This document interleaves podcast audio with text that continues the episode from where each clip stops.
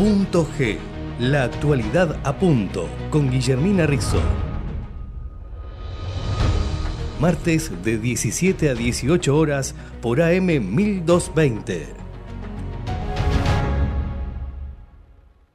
Una provincia donde siempre hay más para descubrir. Todos los destinos y todos los paisajes. Buenos Aires. Tenemos una reprovincia. Disfrutala con recreo. Bájate la app. Gobierno de la Provincia de Buenos Aires.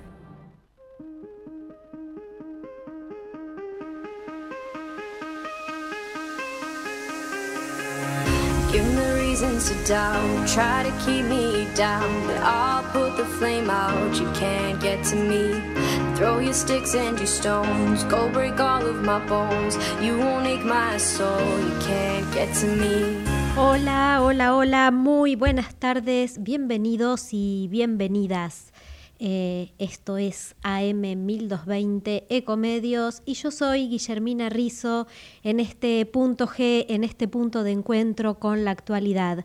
Vamos a estar hasta las 18 horas con toda la actualidad, revisando un poco lo que ha acontecido, con nuestro punto internacional también, como siempre el punto cultural y cerrando ya este programa de día martes como lo hacemos todas las semanas con el clásico punto psicológico. Agradezco a Javier Martínez y a nuestro querido operador que hoy se lo ve exultante, Gerardo Subirana. Gracias por estar ahí y por permitirme estar en el aire. Les decía, mucho contenido, mucho por analizar y como siempre se hacen presentes, les recuerdo las líneas para poder hacerlo con sus mensajes y con a veces, ¿no? También sus eh, nos piden generalmente eh, datos respecto del punto cultural, cómo era, que, dónde se sacaba la entrada, dónde era tal evento, así que eh, lo pueden hacer al 11 312 60 518, nuestro WhatsApp. 11 312 60 518. Tenemos una temperatura de 21 grados, eh, la humedad del 62%, el viento del sur que prácticamente ni se percibe, 9 kilómetros en la hora, y hay eh, lluvias, lluvias aisladas. Te cuento cómo está el regreso a casa. Agüero y Avenida Rivadavia continúa con corte por siniestro vial. Avenida Paseo Colón y Alcina ya está liberada tras eh, siniestro vial y piden precaución por calzada resbaladiza por la llovizna en toda la ciudad. Piden extremar medidas de seguridad, luces bajas encendidas, respetar velocidades máximas y mantener distancia entre eh, los vehículos. Y desde hace unos minutos ya se normalizó eh, la línea del subte, la línea E, y está haciendo el recorrido completo entre cabeceras. Y bueno, la semana pasada lo dije eh, en el punto psicológico, para mí el poder elegir, el ir a votar es una verdadera celebración. Son 40 años de sucesiones, de gobiernos democráticos que han costado eh, y mucho. Y estos 40 años son una construcción colectiva, son una construcción plural. Por ende, corresponde felicitar al señor Javier Milei por haber sido presidente electo. Desde Punto G eh, lo felicitamos tanto a él como a la vicepresidenta Victoria Villarruel y a todo su equipo. Em, y así como celebro el poder elegir, también acepto lo que son eh, las reglas de juego. Eh, celebro este concepto ¿no? de, alter ego, de este otro yo, de la existencia de, de otro. ¿Por qué? Porque la presencia de otro, aun cuando piensa distinto, cuando tal vez están las antípodas de mi pensamiento, esa presencia a mí me enriquece. Y creo que toda la sociedad se enriquece a partir de lo diverso. Por lo tanto, eh, toleremos al que piensa distinto, apelo a la empatía, apelo a poder ponerse en el lugar del otro, quiero creer que se puede convivir de forma civilizada. ¿Por qué? Porque el enojo ya se, expresó. Eh, la bronca, la ira ya se expresó, ya ganó. Y deseo, como dije el otro martes, que esta decisión de muchos sea para el bien de todos. Así que éxitos, señor presidente Javier Milei, en eh, su nueva eh, flamante gestión. Y mientras vamos a ver qué pasaba un día como hoy, hace muchos años, en Argentina y en el mundo. Me voy a remontar al año 1694 porque nace en París el escritor y filósofo abogado francés François-Marie Arouet, más conocido como Voltaire. Voltaire fue uno de los principales representantes de la Ilustración, el período histórico que enfatizó el poder de la razón humana y de la ciencia por encima de la religión. Y un día como hoy, pero en 1774, esto seguramente eh, nos remonta a lo que fueron nuestros años escolares, nacía en Buenos Aires el político y militar Domingo María Cristóbal French y Urreaga, ese era su nombre completo. Fue uno de los protagonistas de la Revolución de Mayo de 1810 y lo recordamos porque fue quien repartió eh, las cintas que identificaban a los criollos patriotas. Fue combatiente también en la Guerra de la Independencia Argentina. Un día como hoy, pero en el año 1877, eh, el inventor y empresario estadounidense Thomas Alva Edison anuncia en Nueva York la invención del fonógrafo, ¿no? El primer artefacto capaz de poder grabar y reproducir sonido mediante cilindros de cartón y luego de cera. Fue un invento que revolucionó a la música y fue patentado en febrero de 1878. Y no podemos dejar de mencionar eh, a Víctor Peter en Shanghái, China, que un día como hoy eh, se celebra su nacimiento. Es uno de los cirujanos cardíacos más destacados y talentosos de, de Australia. Si bien él, como decía recién, nace en China, se radica en Australia y se gana este lugar por ser el pionero en lo que se conoce hoy como la cirugía de trasplante de corazón. Eh, y hoy saludamos a quienes estamos saludando hoy. Hoy es el Día de la Televisión. Se celebra el Día Internacional de la Televisión, instituido por la Asamblea General de las Naciones Unidas en conmemoración eh, del primer Foro Mundial de Televisión. Y también saludamos a las enfermeras y a los enfermeros, quienes hoy están celebrando también su día. La fecha se conmemora porque en el año 1935 se funda la Federación de, Asociaciones de Profesionales Católicas de la Enfermería.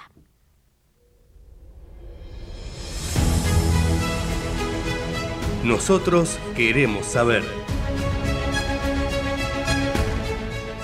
Y claro que queremos saber, y porque queremos saber, eh, tengo el honor, gracias a un gran esfuerzo que hizo la producción y obviamente el de nuestra invitada, de poder estar en lo que es la nota central.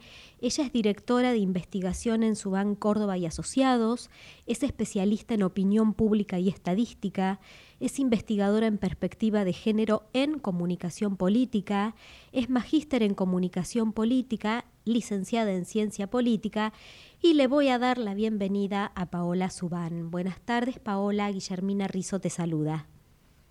Hola, Guillermina, ¿cómo estás?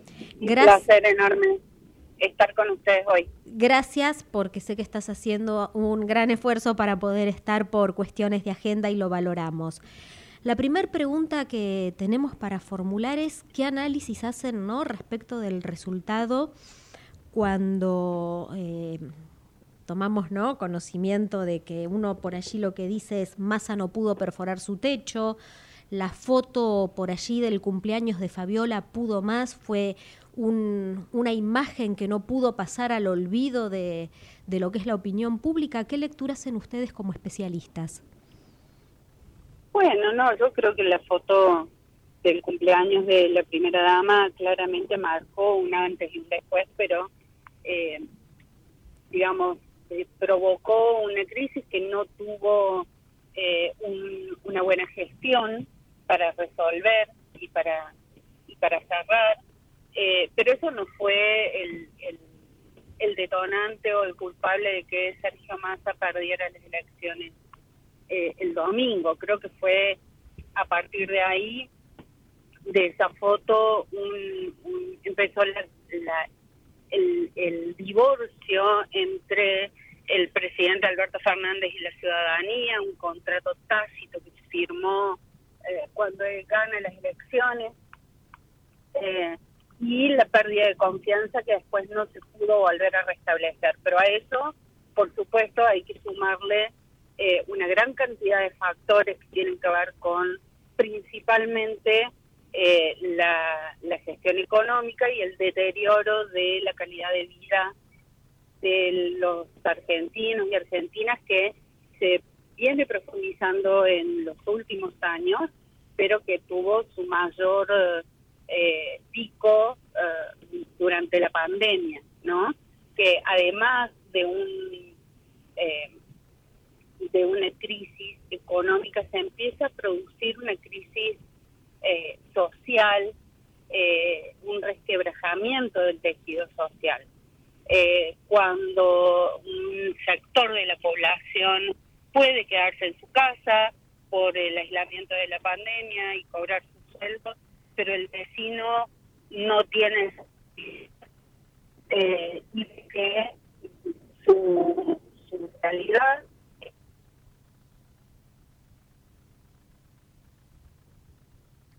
Hola. Se nos va, mm, se va la comunicación. Entonces, eh, em, por eso la, la, hemos perdido a, a Paola. Eh, le habíamos preguntado a qué atribuía ella eh, el resultado de las elecciones. Uno desde este lugar y mirando cifras se daba cuenta que Sergio Massa llegó a un techo y no pudo perforar. Y, mm, hola. Hola. Hola Paola, estaba repasando eh, la respuesta que estabas, que estabas dando porque se nos había ido la comunicación. Sí, disculpas, estoy, los escucho muy lejos, eh, estoy en ruta y la verdad es que no tengo un lugar donde, donde poder parar, pero bueno, voy a intentar retomar lo que venía eh, conversando, espero que no se corte nuevamente. Eh, decía que hubo un resquebrajamiento del, del tejido social que se profundiza eh, en, en, la pandemia.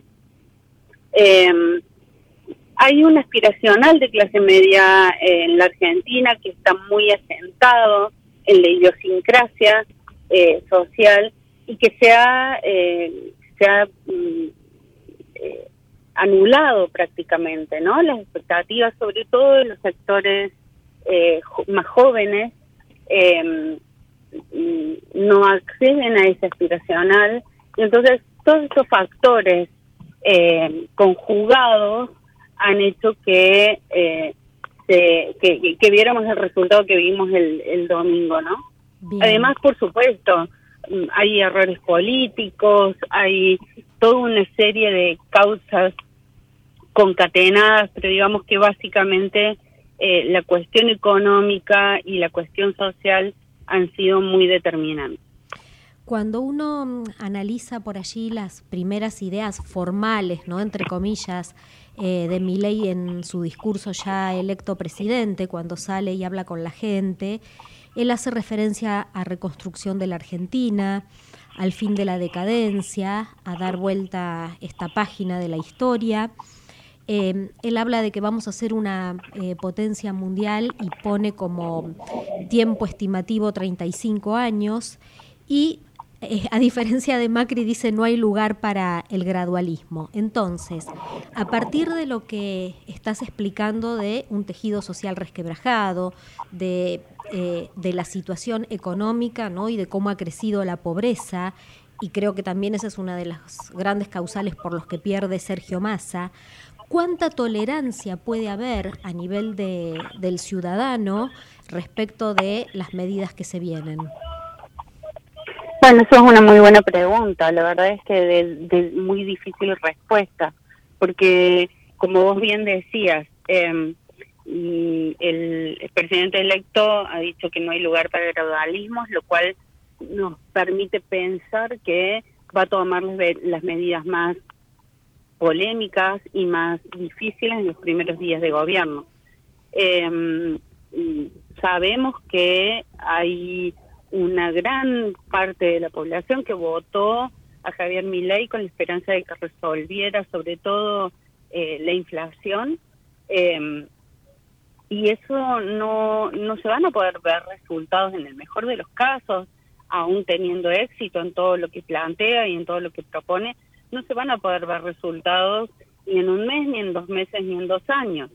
Entonces yo creo que el principal desafío que va a tener la próxima gestión es la de intentar generar los consensos sociales necesarios para que lo puedan acompañar eh, en, un periodo en el que se va a hacer largo, se va a hacer pesado, se va a hacer con muchas dificultades económicas, eh, por lo tanto va a necesitar gestionar los consensos, pero más que gestionar los consensos, además, eh, gestionar los disensos, ¿no? Porque los va a tener y muchos.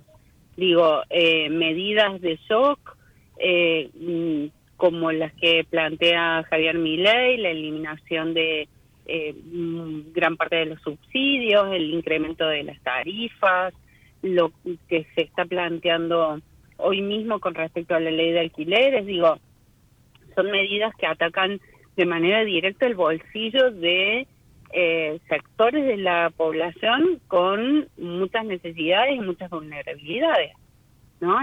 No, estamos tocando el bolsillo de las clases medias altas, estamos tocando el, el bolsillo de trabajadores con el precio de eh, la luz, del gas, del transporte público, eh, con el precio de los alquileres, es decir, gente que no es propietaria.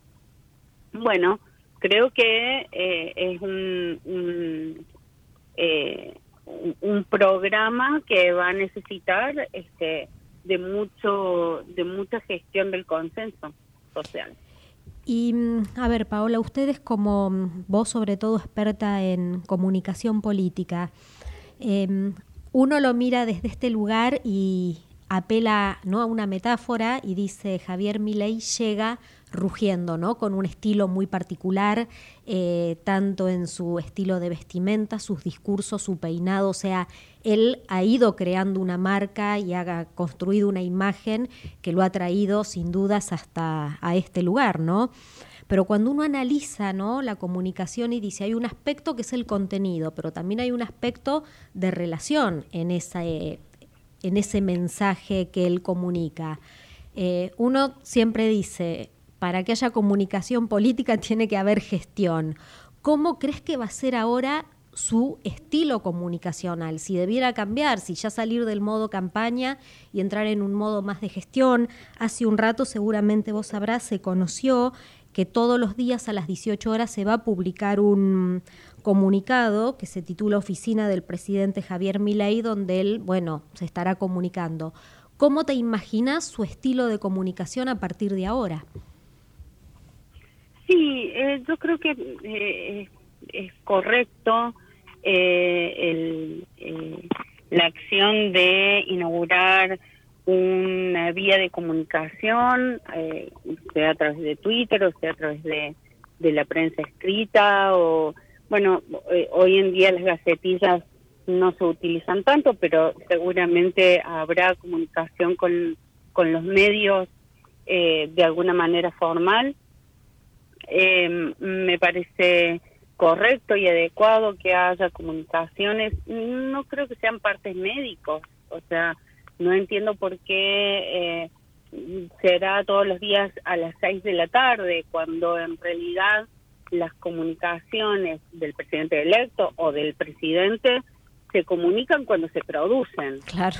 Eh, no en un horario determinado. Pero bueno, eh, habrá que ver cuál es el estilo. Me parece que todavía eh, el presidente electo tiene que rodearse de eh, personas profesionales que lo asistan en la comunicación, como, como profesionales que lo puedan asistir en la mayoría de las áreas. Está todavía formando su gabinete. Él no ha hecho, em, salvo algunas declaraciones y algunas entrevistas con radios, eh, no ha hecho desde el domingo a la noche que, admite la, la victoria, no ha hecho ninguna ningún discurso, ninguna comunicación oficial, por lo tanto no le hemos visto el tono de comunicación gubernamental todavía. Lo último que escuchamos de él eh, fue un tono de campaña. Eh, así que bueno, veremos en los próximos días cómo se va conformando esa ese estilo comunicacional, ¿no? Yo creo que obviamente no es el mismo tono, el tono de una campaña que el, que el tono de un eh, gobierno, mm, no, no es lo mismo eh, gobernar que estar en campaña, claramente.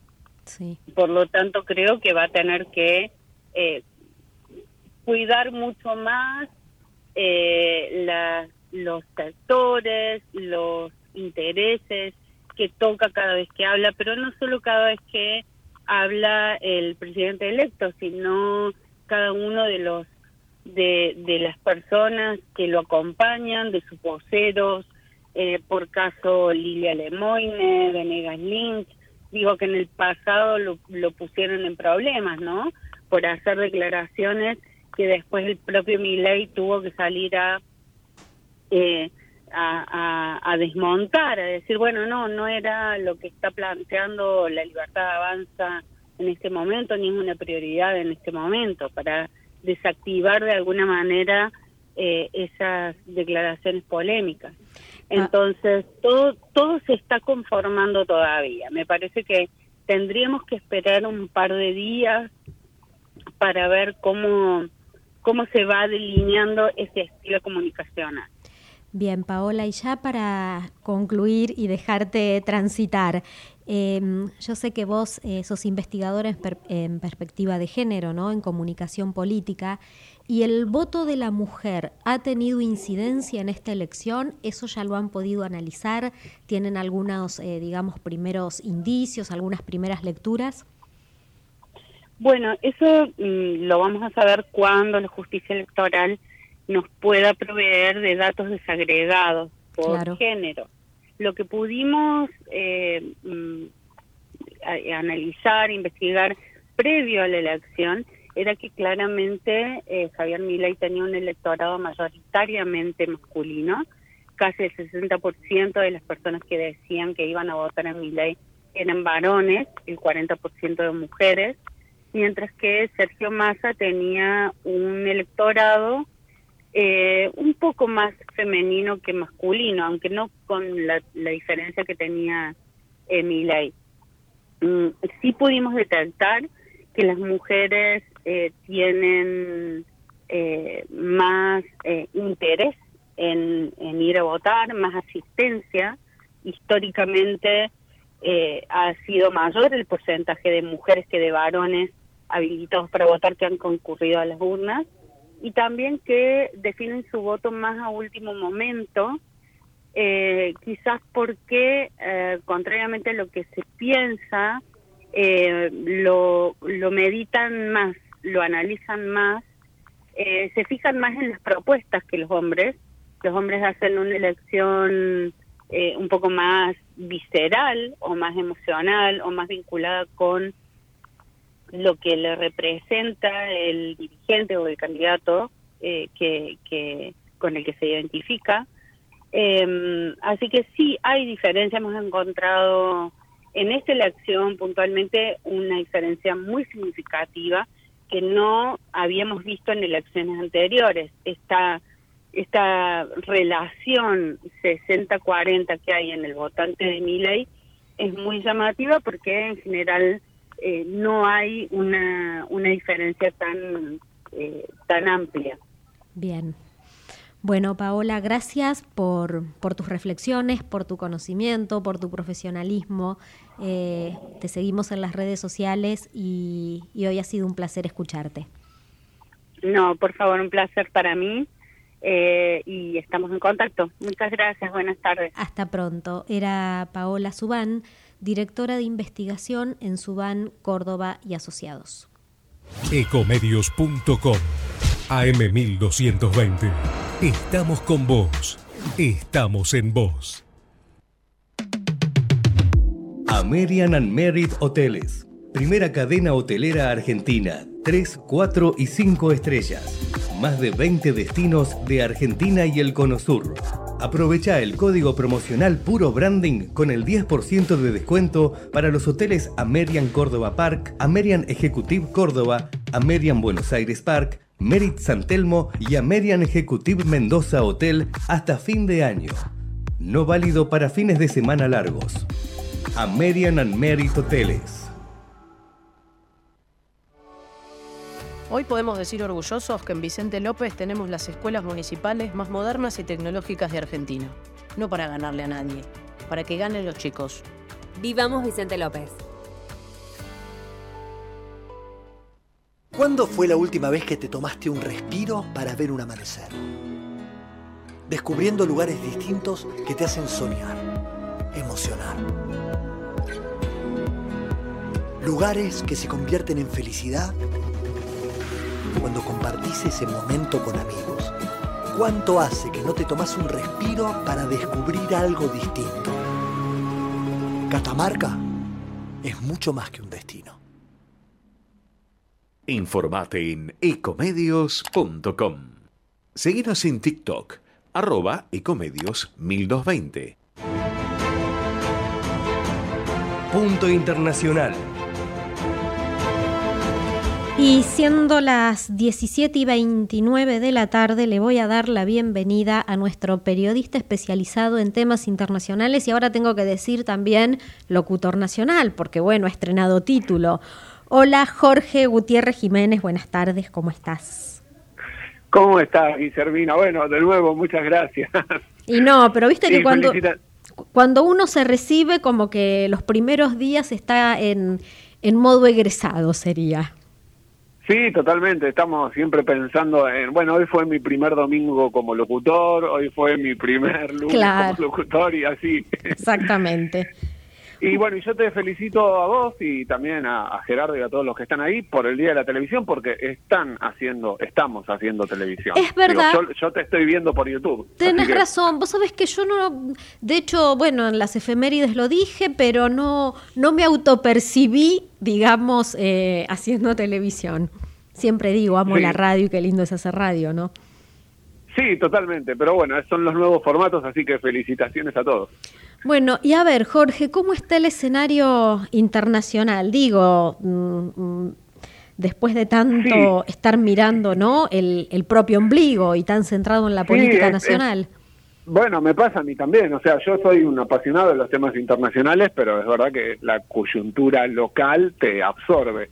Y bueno, en la actualidad, si podemos decir que hay buenas noticias en un conflicto armado, esta es una de esas pocas oportunidades porque habría un principio de acuerdo entre Israel y Hamas para un alto al fuego y liberación de rehenes.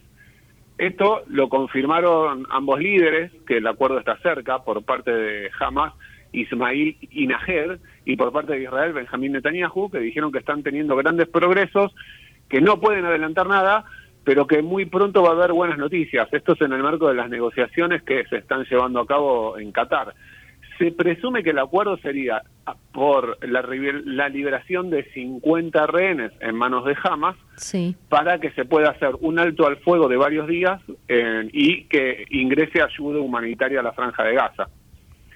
Eh, recordemos que hubo un total de 240 rehenes tomados y bueno, 1.200 muertos en Israel cuando sucedieron los ataques de Hamas y Palestina hasta el día de hoy está contando 13.300 muertos. Los hospitales ya están sin oxígenos y eh, las fuerzas israelíes encontraron sí, ya la semana pasada, perdón, que ellos te decía la semana pasada empezaron a habilitar fosas comunes porque tampoco daban abasto con esa cuestión. Sí, sí, sí, en el hospital al, al Shifa, perdón. Y bueno, la, casualmente en ese mismo hospital que las fuerzas israelíes denunciaban que había túneles, encontraron un túnel 50 metros por debajo del hospital y eh, bueno, ellos dicen que estos eran los túneles que usaban los terroristas para comunicarse con el centro de comandos y dicen que tienen pruebas de que varios rehenes fueron llevados al hospital. Bien. Eh, lo cierto es que, bueno, también otra buena noticia es que llegaron a Egipto los bebés prematuros que habían salido del hospital porque ya no había manera de poder atenderlos. Ay Dios, me dejas eh, sin palabras, porque no, eh, uno, porque también maneja otra disciplina científica como es la psicología, sabe lo que implica el nacimiento de un bebé prematuro y sabe lo que implica no tener la atención necesaria a tiempo, ¿no? Tal vez es una huella que queda de por vida en, a nivel cerebral, eh, con una serie de consecuencias, no a veces irreversibles. Entonces vos me decís, se, se lograron trasladar los bebés prematuros y uno dice, Dios mío, eh, qué fuerte, qué, postal sí, fuerte. Bueno, al respecto salió a hablar Emmanuel Macron, que dijo que está dispuesto a recibirlos en Francia, pero digo, si ya es un riesgo de vida cruzar de la franja de Gaza a Egipto, y no lo digo por la cuestión bélica, que obviamente lo es, digo, un bebé prematuro, movilizarlo de una sala a otra es un peligro. Sí.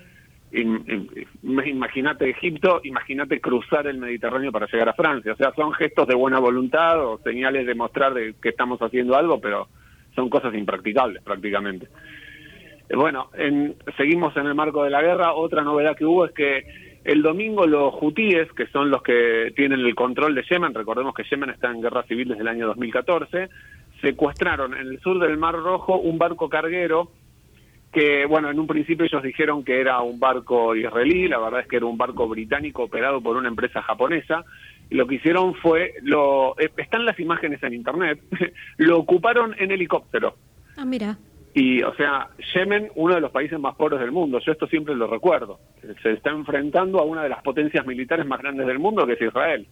Dios mío. Y, y bueno, eh, desviaron el barco, que lo hicieron volver a, a, su puerto de origen, y después siguió viaje hacia su destino original, pero por otra ruta. Esto hizo que hoy dos barcos de la misma empresa desvíen su camino, o sea, no van a pasar por el Mar Rojo por el peligro que esto significa. Es como una especie de intento por parte de Yemen de bloquear económicamente Israel. Ok. Así que bueno, nos vamos un poco, el eje lo movemos y nos vamos a Italia. Ay, qué lindo, con lo eh. rica que es la pasta italiana, cómo me gusta ese lugar.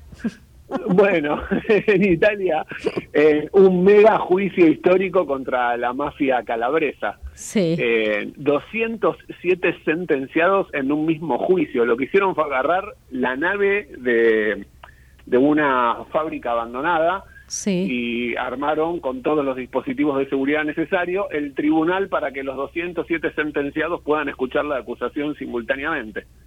Dios mío. Este es, sí, este es, bueno, del grupo mafioso conocido como la mafia Drangheta, que uno de sus líderes es Luigi Mancuso.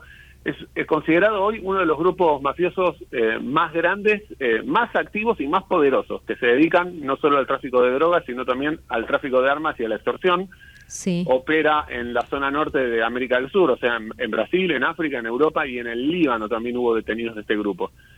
Todos los 207 condenados suman 2.100 años de prisión. Era casi como un colegio, porque a ver, un colegio pequeño eh, de acá, de digamos, del interior de la provincia de Buenos Aires, puede manejar esa matrícula. Es como decir, tengo en el salón de actos del colegio los 207 y es que vos ves la foto entre los condenados, los defensores, los acusadores, los abogados, es, es una multitud. Sí. Pero aún así, no es el juicio más grande que le hizo, el juicio multitudinario más grande que le hizo Italia a un grupo mafioso. Es el segundo. Ah, mira. En primer lugar, sigue un juicio que se hizo en, año, en el año 1986 contra la mafia siciliana, que fueron 475 condenados simultáneos. Ah, bueno, ahí ya había doble turno, digamos, de escolar. sí. Así que bueno, eh, nos movemos un poco más lejos, nos vamos para, nos metemos en Asia. Déjame agregar un dato, Jorge, porque vos trajiste a Italia y bueno, eh, hoy en horas de lo que es acá la mañana, en horas de la tarde de Italia, el Papa Francisco se comunicó con Javier Milei, presidente electo. Estaba mm, eh, grabando una entrevista en un canal colega y bueno, sonó el teléfono, tuvo que interrumpir eh, lo que estaba haciendo porque lo llamó su santidad. Eh, bueno, le deseó, lo felicitó, le deseó éxitos y Javier Milei lo invitó a venir y le dijo que iba a ser recibido con todos los honores de un jefe de Estado. ¿Qué me contás? Bueno, Sí, que esperemos que, suceda. La verdad que no estaría nada mal, sobre todo para calmar las aguas. Exactamente. Bueno, pero eh, a ver, metía mi, mi nota de color de Italia yo. Sí, todavía no se define quién es el canciller, quién va a ser el canciller. No, ¿tenés nombre? No, la verdad que no, y bueno, no, no, no quiero. No, quiero no, decir pero nada aparte respecto, son pero eh, casilleros muy muy preciados. A ver, eh, son muy importantes. Todos sabemos que está la favorita de Milei, pero también está el favorito de Mauricio Macri, que bueno, obviamente que ayudó a Milei a, a- a llegar a la presidencia, así que sí. no sé, veremos, veremos. Pero bueno, retomemos la ruta. No, retomemos, bueno, nos íbamos a la India porque hace nueve días que están atrapados 41 trabajadores en la excavación de un túnel en los Himalayas para construir una autopista. Y la novedad de hoy es que aparecieron las primeras imágenes de estos 41 obreros que quedaron atrapados en uno de estos refugios de seguridad que hacen cada vez que hay perforaciones en las montañas. Sí. Y sabes que, bueno, esto es en la frontera de, de la India entre China y Nepal, al norte de la India. Llegaron a estas imágenes a través de un endoscopio. es, es- es- es de notar, ¿no? Como, bueno, la creatividad lo lleva Mira. a la, la creatividad y la necesidad, ¿no? Yo te voy a contar una Eh, cosa, los oyentes van a decir, a ver, se- no, y te puedo asegurar que es real. Yo conocí un plomero que, bueno, a veces cuando vos tenés una pérdida, decís tengo que levantar todo el piso, él buscaba dónde estaba la pérdida con el estetoscopio. Ah, mira. Y entonces Bueno. levantaba ese pedacito, ¿no? Digamos, de, de cerámico, solo ese sector. Con lo cual, lo que vos me decís del endoscopio tiene lógica, ¿eh? A uno lo Sí, muy- sorprende porque, bueno, eh, pero es una forma de, de penetrar en No, ese y- lugar y poder visualizar. Y tengo más datos sorprendentes que, bueno, por ahí para vos sea normal lo que te voy a decir, pero a mí me llamó la atención. O sea, A se ver. calcula que, que faltan dos días más para que los puedan rescatar. Se están construyendo cinco túneles simultáneos y hoy se agregó una excavadora nueva y mañana dos más. Así que en total están construyendo ocho túneles para poder llegar a ellos. La zona es peligrosa porque es una zona de derrumbes permanentes. Pero esto me llamó la atención. Están en comunicación con los mineros, bueno, les digo mineros, son trabajadores, trabajadores viales, ¿no? Sí. que están atrapados y los están obligando a hacer yoga y a dormir Mirá. Bueno, para tiene que puedan mantener su psiquis. Y bueno, pero a ver, eh, Jorge, esto te lo digo ya casi como terapeuta. Eh, es algo que uno siempre lo dice cuando una, tenés una persona enfrente, uno dice, bueno, ¿cuál es tu principal recurso? Entonces te dicen la inteligencia. et- No, la respiración. Eh, y de hecho, muchos sanatorios y muchos servicios de medicina ya tienen un área mindfulness para eh, todas estas prácticas que tienen que ver con la respiración, con la relajación, porque es nodal para el manejo del estrés. Así que eh, me parece muy atinado lo que están haciendo, muy atinado. Sí, eso, eso me llamó la atención y me parece claro totalmente lo que acabas de decir, atinado, lógico y memorizarlo para, espero que nunca esté en una situación así. Lo más No, cerca que estuve fue en un ascensor cuando se cortó la Ya luz. después de ver la lista de precios a los supermercados, te digo que ya empecemos a respirar porque bueno, no nos queda otra. A respirar hondo. A respirar bueno, y algo similar, o sea, trayéndonos, por- como último punto, trayéndonos más hacia, hacia, hacia el Río de la Plata, no tan Río de la Plata, en Brasil, el presidente eh, habló por teléfono con la presidenta de la Comisión Europea, perdón, eh, esto por el acuerdo entre el Mercosur y el Bloque Económico Europeo. Sí. O sea, estoy hablando que Lula da Silva habló con Ursula von der Leyen y eh, la idea de firmar el acuerdo, mira, Lula tiene que dejar la presidencia pro tempore el 7 de diciembre. Sí, Antes del 7 de diciembre va a asistir a la reunión del COP28 que empieza el 30 de noviembre. Ahí se va a entrevistar personalmente con Ursula von der, von der Leyen y Lula dijo que él está dispuesto a firmar el acuerdo el 3 de diciembre. bien. Bueno, Así que posiblemente tengamos firma de un acuerdo que después tiene que ser aprobado por los parlamentos de cada país. de cada país, exactamente. Y acá hay que ver qué, qué pasa, porque, eh, bueno, por lo que dijo Milei en campaña, que él no quería formar parte del Mercosur, después se desdijo. Eh, sí, bueno, el presidente Peña dijo que él no iba a firmar ningún acuerdo con el Mercosur. Si Lula no lo conseguía, lo daba por caído. Ahora Lula parece que lo está consiguiendo, así que, bueno, no sé. es- es- son Habrá que estar atento a buenas nombran embajador, ¿no? Porque, a ver, Daniel Scioli Sí. hizo un gran laburo, ¿no? En acercar en su momento a Bolsonaro y, y bueno, veremos ahora eh, qué decide el nuevo presidente respecto de ese lugar. Bueno, una declaración no menos importante, la calle Pou, que podemos con- considerarlo, entre comillas, un aliado político o ideológicamente político con, con el nuevo gobierno argentino, eh, cuando lo felicita a Milei lo hizo desde China y dijo, hoy la calle Pau dijo, espero que la Argentina se abra al mundo como lo está haciendo Uruguay. Y Uruguay está negociando con Chile y con Brasil. Claro. O sea, negocios son negocios, como dicen los norteamericanos. Exactamente. Bueno, Jorge, se nos acabó el tiempo. Ha sido un placer, como siempre, eh, hacer esta recorrida por todo lo que es la agenda internacional y con esta excelencia. El placer también es mío, muchísimas gracias. Hasta el próximo martes. Era Jorge Gutiérrez Jiménez con la política internacional.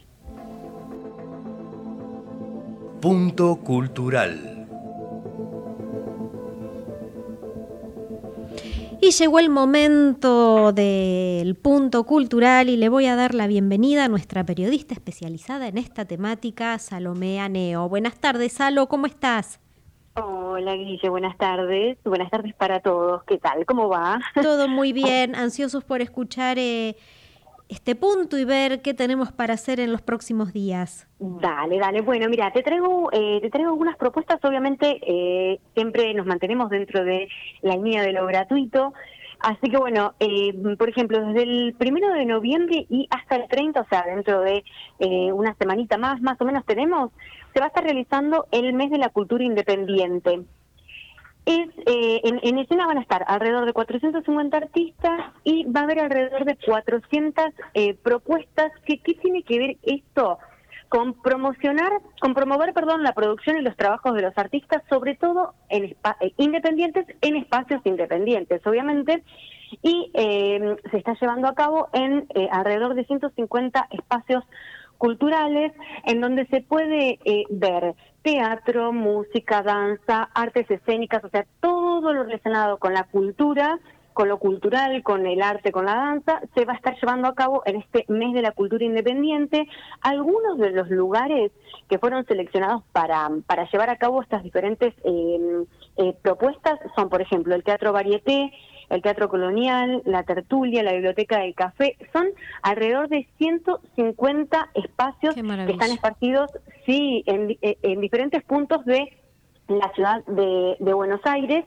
Y eh, bueno, para poder saber y conocer qué artistas y qué lugares han sido elegidos, eh, mi recomendación es ingresar a la página del gobierno de la ciudad, Buenos Aires Hub, poner directamente en el buscador eh, Mes de la Cultura Independiente y allí sale directamente un documento que le figuran todos los lugares y los artistas y los que se, lo que se va a llevar a, eh, llevar a cabo en cada uno de los lugares.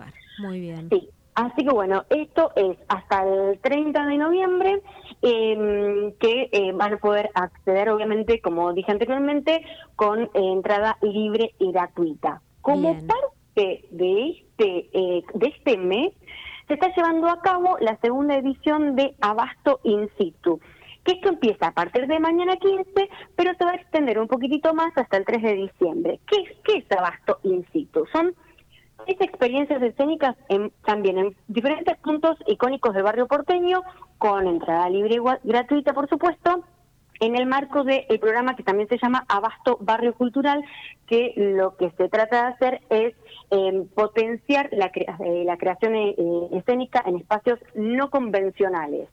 Así que bueno, eh, así lo que se va a estar presentando van a ser algunas de las obras que recibieron el Gran Premio Abasto Cultural 2023 y algunas de ellas que te nombro así porque también son eh, unas cuantas, eh, por ejemplo, Yo de piel de eh, Leticia Mansur y Callejón Espacial de Javier Daulte, esas son algunas de las que se van a poder ver. Ahí te digo un listado bastante completo, que también mi recomendación como siempre ingresar a, la página del gobierno de la ciudad o si no poner directamente abasto in situ y ya te aparece el, el listado de las obras que uno pudiera ver, porque además esto si bien es con entrada libre y gratuita, hay que anotarse, o sea, hay que inscribirse eh, a la eh, obra que uno tiene ganas de ir a ver. Entonces, al lado de cada una de las eh, presentaciones hay un formulario que hay que completar para reservar la entrada. Bien. Así que bueno, eso por, por, por otro lado. Y te traigo, además, no sé, para los, los fanáticos Esta me da miedo.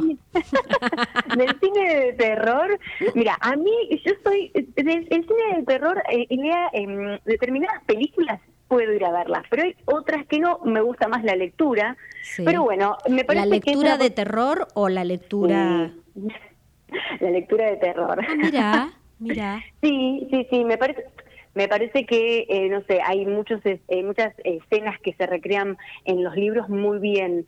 Así que bueno, a, lo que yo te traigo ahora es más para, para el cine, que eh, es el mm, Festival Internacional de Cine de Terror, fantástico y bizarro.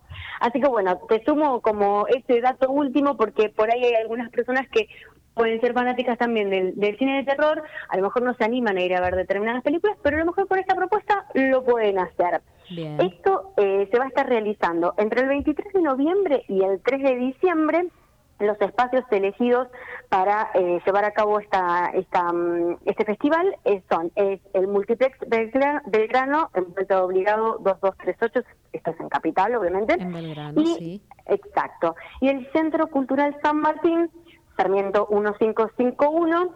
Eh, estos son los dos lugares que eh, elegidos para llevar a cabo estas presentaciones y además se van a estar eh, hablando acerca de no solamente de lo que tiene que ver con, con las películas, sino también se van a estar llevando a cabo charlas, van a haber actuaciones que, pueda, que pueden hacer, para películas de terror. Así que bueno, va a estar bastante entretenido. Dentro de las películas que se van a estar proyectando hay dos argentinas que son María de Gabriel Grieco y Lava 2, el nuevo show del Narciso de Ayar Blasco. Después hay un montón de otras películas, pero bueno, me pareció importante destacar las dos argentinas. Bien, entonces Belgrano y acá Microcentro en el, Cultural San Martín para el Festival Internacional de Cine de Terror. Perfecto. Exactamente. Bueno, Salo, gracias. Hasta el próximo martes. Buena semana. Buena semana. Una provincia donde siempre hay más para descubrir todos los destinos y todos los paisajes. Buenos Aires. Tenemos una reprovincia. Disfrutala con recreo. Bájate la app. Gobierno de la provincia de Buenos Aires. Punto psicológico. Y llegamos a nuestro punto psicológico y hoy traigo un tema, a ver, no lo van a poder negar, seguro que siendo muy chico y tal vez por azar lo descubriste en tu cuerpo, y comenzaste a explorar, ¿no? Y no faltó el grito de algún adulto advirtiendo y diciendo, saca la mano de ahí. Eh, se experimentó placer cuando uno lo descubre, sorpresa, Luego con los años empiezan a llegar comparaciones respecto del tamaño, de la forma, si muy sobresalido, si como un botón, si en forma de C, si en forma de U, si es como una almendra, si es profundo, si es hundido, si es como un pozo o, por qué no, casi perfecto. Y sí, estoy hablando de lo que de chiquitos hemos denominado el pupo, ¿no? Así lo hemos llamado en los primeros años de vida y luego el ombligo. Y el ombligo es la primera cicatriz, es ese recordatorio de ese tiempo en el que, en el que permanecimos unidos a quien nos diera la vida. Esa pequeña marca en el medio de, la panza em, se da eh, producto ¿no? del primer corte, es la marca de la primera separación. Y es una marca perpetua, es un rasgo perpetuo de lo que fue qué? El cordón umbilical. ¿Por qué traigo esta cuestión del ombligo? Porque lo que nos preguntamos desde la psicología, apelando ¿no? a, esto, eh, que si se lo piensa es hasta tierno, eh, lo que uno se pregunta es durante cuánto tiempo una persona puede mirar su propio ombligo. Y también por qué algunos se sienten el ombligo del mundo. Así como el ombligo tiene diversas formas, también existen diferentes especímenes, como digo yo, que se sienten y actúan como si fueran ellos el ombligo del mundo. Y si nosotros activamos nuestros sentidos, ojos, oídos, ¿no? Eh, nos vamos a poder dar cuenta que son fácilmente detectables. ¿Por qué? Porque, porque el que se siente el ombligo del mundo es tramposo, es ventajero, se destaca por sacar rédito de cualquier situación, aún del dolor ajeno. Es como un vampiro, digo yo, que succiona energías y va escalando posiciones, sobre todo en los ámbitos laborales. Y si bien a simple vista siempre parece que va a caer parado, esa postura no permanece a lo largo del tiempo, es decir, que hay posibilidades de que caigan también por su propio peso. El objetivo es llamar la atención, acaparar la atención de forma recurrente, pero también, más allá de ser el centro de, atención, lo que ellos pretenden es eclipsar a los otros. ¿Y cómo se lo define? Es el típico egocéntrico, ¿no? Eh, tan centrado en su propio ombligo que jamás comparte. Es avaro por naturaleza, nunca está en sus planes prestar un dinero, hacer una gauchada, hacer un favor, eh, tampoco presta sus pertenencias y menos dar algo de su tiempo y hasta escatima con el afecto que podría llegar a dar. Los detectamos por qué, porque cuando uno los escucha hablar se da cuenta fácilmente, son reconocibles, porque en sus discursos, en sus alocuciones, siempre están encabezadas por un pronombre, yo, ¿no? Es yo, yo, yo. Son arrogantes, altivos, transitan por la vida creyendo, se creen seres únicos, especiales, requieren admiración excesiva porque se consideran grandiosos posee fantasías de éxito desmedido, se cree merecedor de tratamientos y cuidados especiales, obviamente carecen de empatía y todas estas razones lo conducen a qué? A explotar a los otros y también a sentir envidia. ¿Por qué? Porque mira lo que el otro tiene, ve tal vez que él no lo tiene y ahí es donde se desencadena este sentimiento. Suelen a veces camuflarse y disimular con el objetivo de manipular y, como decimos, salirse con la suya y obtener siempre lo que se propone. Desde la psicología que decimos que no todo está perdido, ¿no? Cuando alguien se cree el centro del mundo, cuando alguien se cree el ombligo del mundo. Y bueno, ¿cómo se sale de esto? Además de la ayuda terapéutica, es fundamental reconocer sus logros de manera justa sin hacer adulaciones, porque son personas que generalmente se van a rodear de aduladores, ¿no? Más si pueden tal vez obtener algún beneficio. Y cambiar por allí el eje de la competitividad por el de la colaboración, destacar en ello, sobre todo en los primeros años de vida, ¿no? en la adolescencia, aspectos positivos para luego poder enunciar críticas edificantes. Yo siempre digo que a veces cuando uno se centra en, lo positivo, en lo que se hizo bien, después es más fácil decir, pero si te fijas tal cosa, si revisas tal otra. Eh, si bien eh, estos seres egocéntricos, el que se cree el ombligo del mundo, es encantador a simple vista, es recomendable y es fundamental nunca rendirse a sus pies, y menos a su juego porque quienes se rinden a sus pies también corren el riesgo de quedar atrapados en la pelusa de ese ombligo. Y esta música ya nos indica que hemos llegado al final. Hoy voy a entregar en forma puntual el, programa. Recuerden que las entrevistas, en el caso de hoy a Paula, a Paola Subán, eh, especialista en comunicación política, ya está en Twitter, también está en Spotify. Y, bueno, eh, gracias por haber estado durante esta hora en este punto G, en este punto de encuentro con la actualidad. No se vayan porque llega eh, Sergio Rosso con voto 2023. Y bueno, gracias Gerardo por la operación. Menos mal que estás haciendo muecas porque entonces te, te puedo ver y recuerdo que te tengo que agradecer. Y a ustedes, mis queridos oyentes, gracias. Nos encontramos en una semana. Buena semana, buena vida. Chao.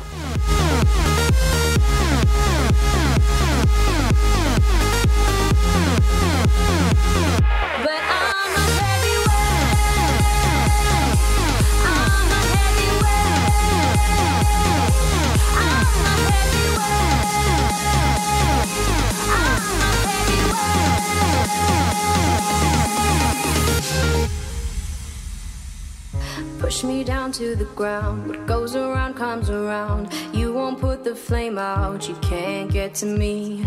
Say what you wanna say. Go take it all away. But I'm here to stay. No, you can't get to me.